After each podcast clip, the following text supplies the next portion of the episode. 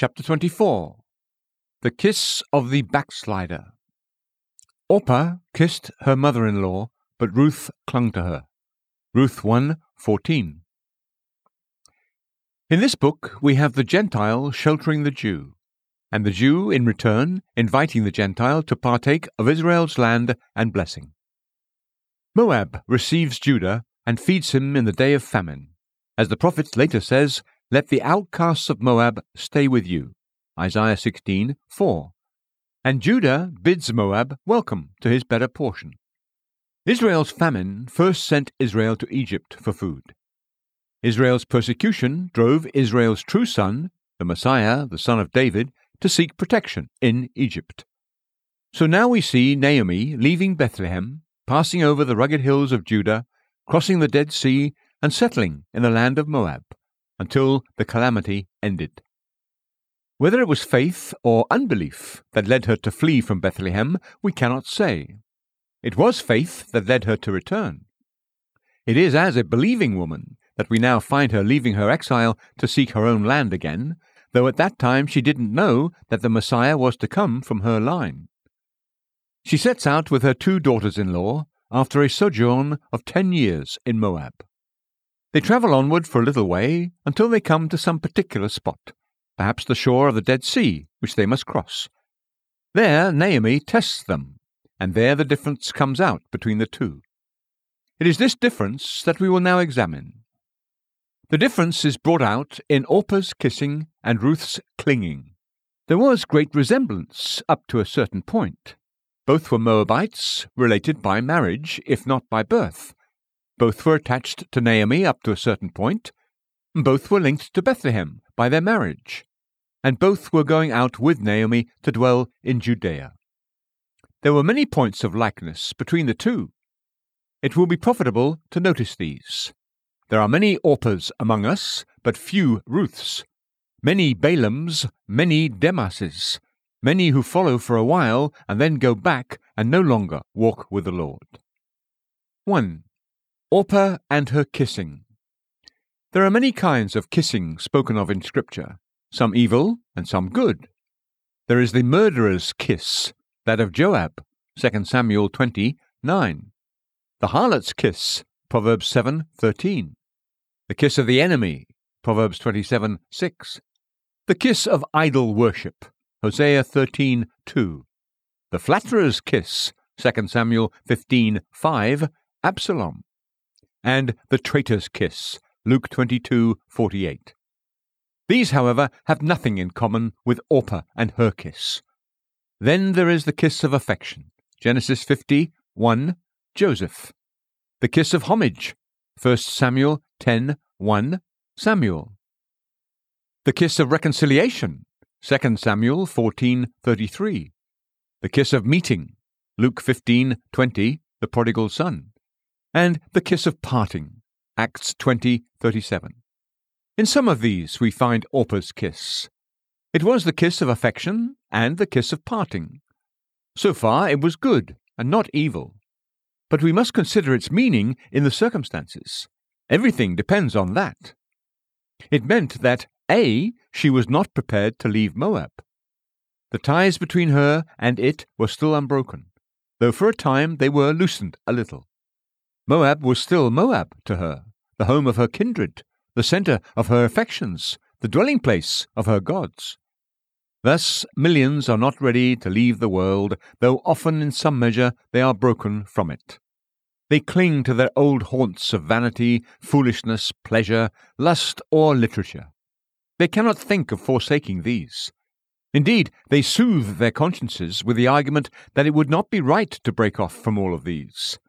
To them, the world is still the world, attractive and excellent. They cannot think of crucifying it, or themselves to it. They have been born in it, lived in it, and their friends are in it. Why should they leave it? Their hearts are still here. Their treasure is here. They linger in it, though at times they feel the necessity of leaving it. What would life be to them without the novel or the ballroom, the theatre, the merry assembly, the banquet, the revelry, the folly, the wine cup, or the song? B. It meant that, For the sake of Moab, she was willing to part with Naomi. She was not without longings after Naomi and her city, her kindred, and her God. But her old longings and ties kept her back, and in the end they prevailed. Yet she wished to part in peace, to bid a decent farewell to her mother in law. She kissed so that she might not cling. Her kiss was a farewell, a farewell to Naomi, her land, and her God. Do we not have many Orpahs? They would gladly have both Israel and Moab. They would rather not part with either. Their heart is divided.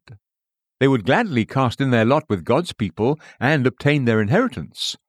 They are not scoffers, not openly godless, and not reckless pleasure seekers, but they are half and half, or rather, not so much.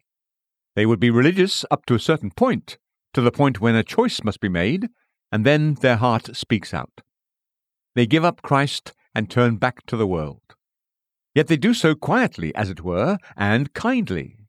They kiss at parting, but will that kiss help them? Will God accept the kiss as an excuse for turning back? Or as a substitute for the wholehearted service that He desires? What does that kiss mean now? What will it stand for in the great day of the Lord? It is certainly not the kiss of Judas, but it is the kiss of the cowardly and unbelieving. Revelation 21 8. 2. Ruth and her clinging. Orpah kissed, but Ruth clung. Orpah kissed so that she might not cling. Ruth clings silently and without show or demonstration. She does not linger nor halt. Moab is behind her, Israel is before her, and Naomi is at her side. Her choice is made. She does not falter, either in heart or in step. Before her are Judah's hills, behind her lies Bethlehem. She presses forward. Jehovah must be her God, and Jehovah's land her heritage. Nothing will come between. She forgets her kindred and her father's house. What are Moab's hills, cities, temples, or gods? Jehovah, God of Israel, is now her God forever. Here is clinging. Here is decision. Here are faith and love. Here is the undivided heart. It is this that God still looks for. He will accept nothing else, not half a heart, nor half a life. Not Orpah's kiss, but Ruth's clinging. He wants decision. He abhors vacillation and compromise. If you prefer Moab, then go dwell there, enjoy its pleasures, and worship its gods. If you choose Israel, then pitch your tent there, and take Jehovah for your all. It is a mean and poor thing to divide yourself between the two.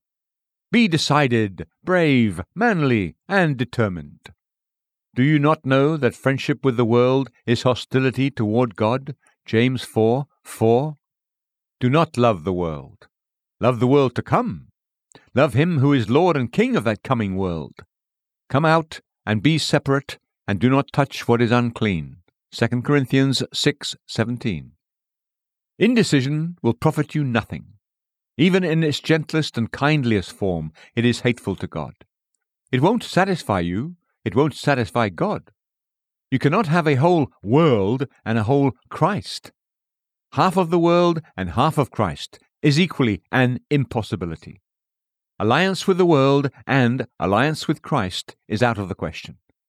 You cannot drink the cup of the Lord and the cup of devils. Beware of carnal fascinations and snares. Beware of pleasures and vanities. Do not meddle with worldly amusements. Suspect the things that the world is enamored with. Don't blind yourselves with creature love and creature beauty. Don't lull your conscience asleep with an outward religion, a fantastic pictorial and sensual worship. It is not religion, but Christ that God points you to. Forsake everything for him. Let him be your all. Look to Bethlehem, where Naomi and Ruth were headed to. Jesus was born there. Let your heart rest there.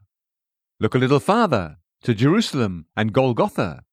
He died there, the just for the unjust. He finished his work.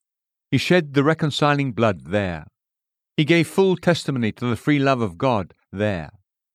Let your conscience get its purging and pacification there.